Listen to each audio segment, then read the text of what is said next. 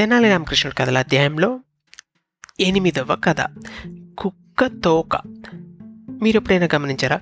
కుక్క తోక ఎప్పుడు స్ట్రైట్గా ఉండదు. కొంచెం వంకరుగా ఉంటుంది.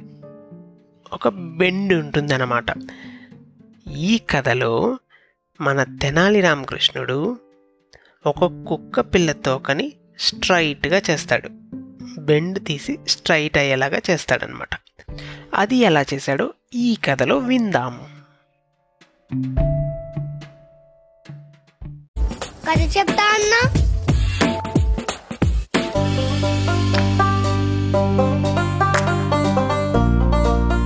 సరికొత్త కథతో వచ్చేసాడు దీపు మామ. ఆలస్యం ఎందుకు? వినేద్దామా? విజయనగర సామ్రాజ్య రాజుగారైన శ్రీకృష్ణదేవరాయల వారు ఒకరోజు రాజ్యసభలోకి ఐదు కుక్క పిల్లలను తీసుకువస్తారు. Five dog puppies. ఎవరైతే ఈ కుక్క పిల్లల తోకని నేరుగా చేస్తారో స్ట్రైట్గా చేస్తారో వాళ్ళకి హండ్రెడ్ గోల్డ్ కాయిన్స్. వంద బంగారు నాణాలను బహుమతిగా ఇస్తాను అని అంటాడు. దీనికి మూడు నెలల సమయం కూడా ఇస్తాడు. King gives three months time to make the dogs tail straight. వంద నాణాల బహుమతికి ఆశపడి ఒక ఐదుగురు ముందుకు వస్తారు. Five members. అందులో మన తెనాలి రామకృష్ణుడు కూడా ఉంటాడు. అందరూ తలా ఒక కుక్క పిల్లని తీసుకొని వాళ్ళ ఇంటికి వెళ్తారు. అందులో మొదటి వ్యక్తి ఆ కుక్క తోకకి ఒక కర్రని కట్టేస్తాడు. ఒక స్టిక్ని టై చేస్తాడు. ఆ స్టిక్ లాగా ఆ కర్రలాగా కుక్క తోక కూడా స్ట్రైట్గా అయిపోతుంది మూడు నెలల్లో అని అనుకుంటాడు.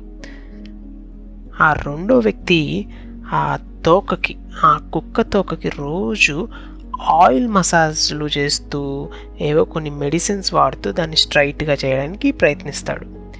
మూడో వ్యక్తి ఆ కుక్కకి సరైన తిండి పెడుతూ రోజు దాని ముందు కూర్చొని మంత్రాలు జపిస్తూ ఈ కుక్కతో ఒక స్ట్రైట్ అయిపోవాలి నేరుగా అయిపోవాలి అని ప్రార్థిస్తూ ఉంటాడు దేవుణ్ణి. నాలుగో వ్యక్తి ఇలా ఆలోచిస్తాడు.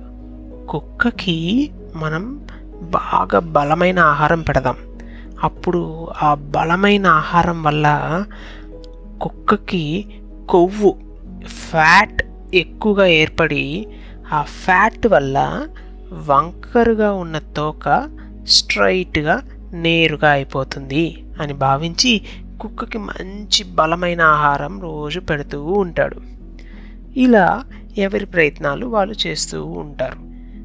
కానీ మన తెలివైన తెనాలి రామకృష్ణుడు మాత్రం ఒక్క రూపాయి ఎక్కువ ఖర్చు పెట్టకుండా తన కుక్క పిల్లకి రోజు అది కేవలం బ్రతకడానికి ఎంత ఆహారం అవసరమవుతుందో అంతే పెట్టేవాడు.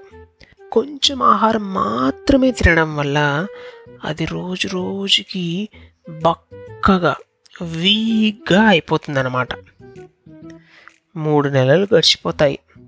మన తెనాలి రామకృష్ణుడి కుక్క ఎలాగో చావలేక బతుకుతూ అలాగే గడుపుతూ ఉంటుంది. రాజుగారు మూడు నెలల సమయం అయిపోయినందున ఐదుగురిని వాళ్ళ వాళ్ళ కుక్కలతో రాజ్యసభకి హాజరవ్వాలి అని ఆదేశిస్తారు. ఐదుగురు వాళ్ళ కుక్కల్ని తీసుకొని వస్తారు.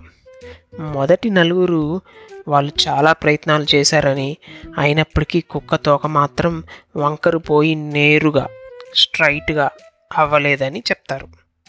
We tried by all means but not able to make the dog's tail straight అని అంటారు. అప్పుడు రాజుగారు తెనాలి రామకృష్ణుని కుక్కని చూస్తారు.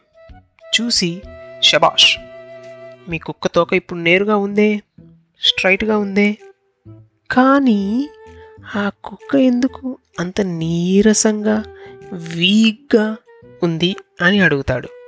అప్పుడు తెనాలి మహారాజా నేను నా కుక్కకి కేవలం బ్రతకడానికి ఎంత తిండి కావాలో అంతే పెట్టేవాడిని మంచి తిండి లేక అది అలా నీరసంగా వీక్గా అయిపోయింది.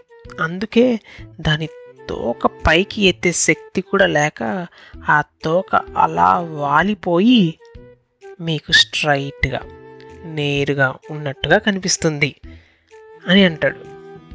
ఏదైతేనేం నీ కుక్క తోక స్ట్రైట్గా నేరుగా ఉంది నువ్వు పందెంలో గెలిచావు అని రాజుగారు తెనాలి తెలివికి మెచ్చి వంద బంగారు నాణాల బహుమతి తెనాలికి అప్పచెప్తాడు. అది పిల్లలు కథ. ఈ కథలో నీతి ఏంటో విందామా? ఈ కథ నీతి ఏంటంటే ఈ కథలో ఏ జంతువుని అలా స్టిక్తో కట్టేసి తిండి ఎక్కువ పెట్టేసి మరీ తక్కువ పెట్టేసి హింసించమని మాత్రం కాదు. ఈ కథలో నీతి వేరవుతుంది ఈ కథలో నీతి ఏంటంటే ఎలాగైతే మంచి రుచికరమైన ఆహారం లేకపోవడం వల్ల ఎప్పుడు వంకరగా ఉండే కుక్క తోక స్ట్రైట్గా నేరుగా అవుతుందో అలాగే మనిషి జీవితంలో కూడా మనకి వచ్చే చిన్న చిన్న కష్టాలు. పిల్లలకి ఏముంటాయి కష్టాలు? హోంవర్క్ డిసిప్లైన్ రూల్స్ ఇవే కదా. ఇలాంటి వాటి వల్ల బాధపడకూడదు. మన టీచర్స్ మన పేరెంట్స్ అలాంటివి మనకి చెప్పడం వల్ల ఏమవుతుందంటే అవి కేవలం మన బుద్ధిని చదువుని ఒక స్ట్రైట్ లైన్లో ప్రోగ్రెసివ్ మేనర్లో పెట్టడానికి మాత్రమే అని అర్థం చేసుకోవాలి. అది పిల్లలు ఈ వారం కదా? బాగా నచ్చింది కదా? మళ్ళీ నెక్స్ట్ ఆదివారం మిమ్మల్ని కథతో కలుస్తాను. అప్పటి వరకు సెలవు tata bye bye enjoy your Sunday.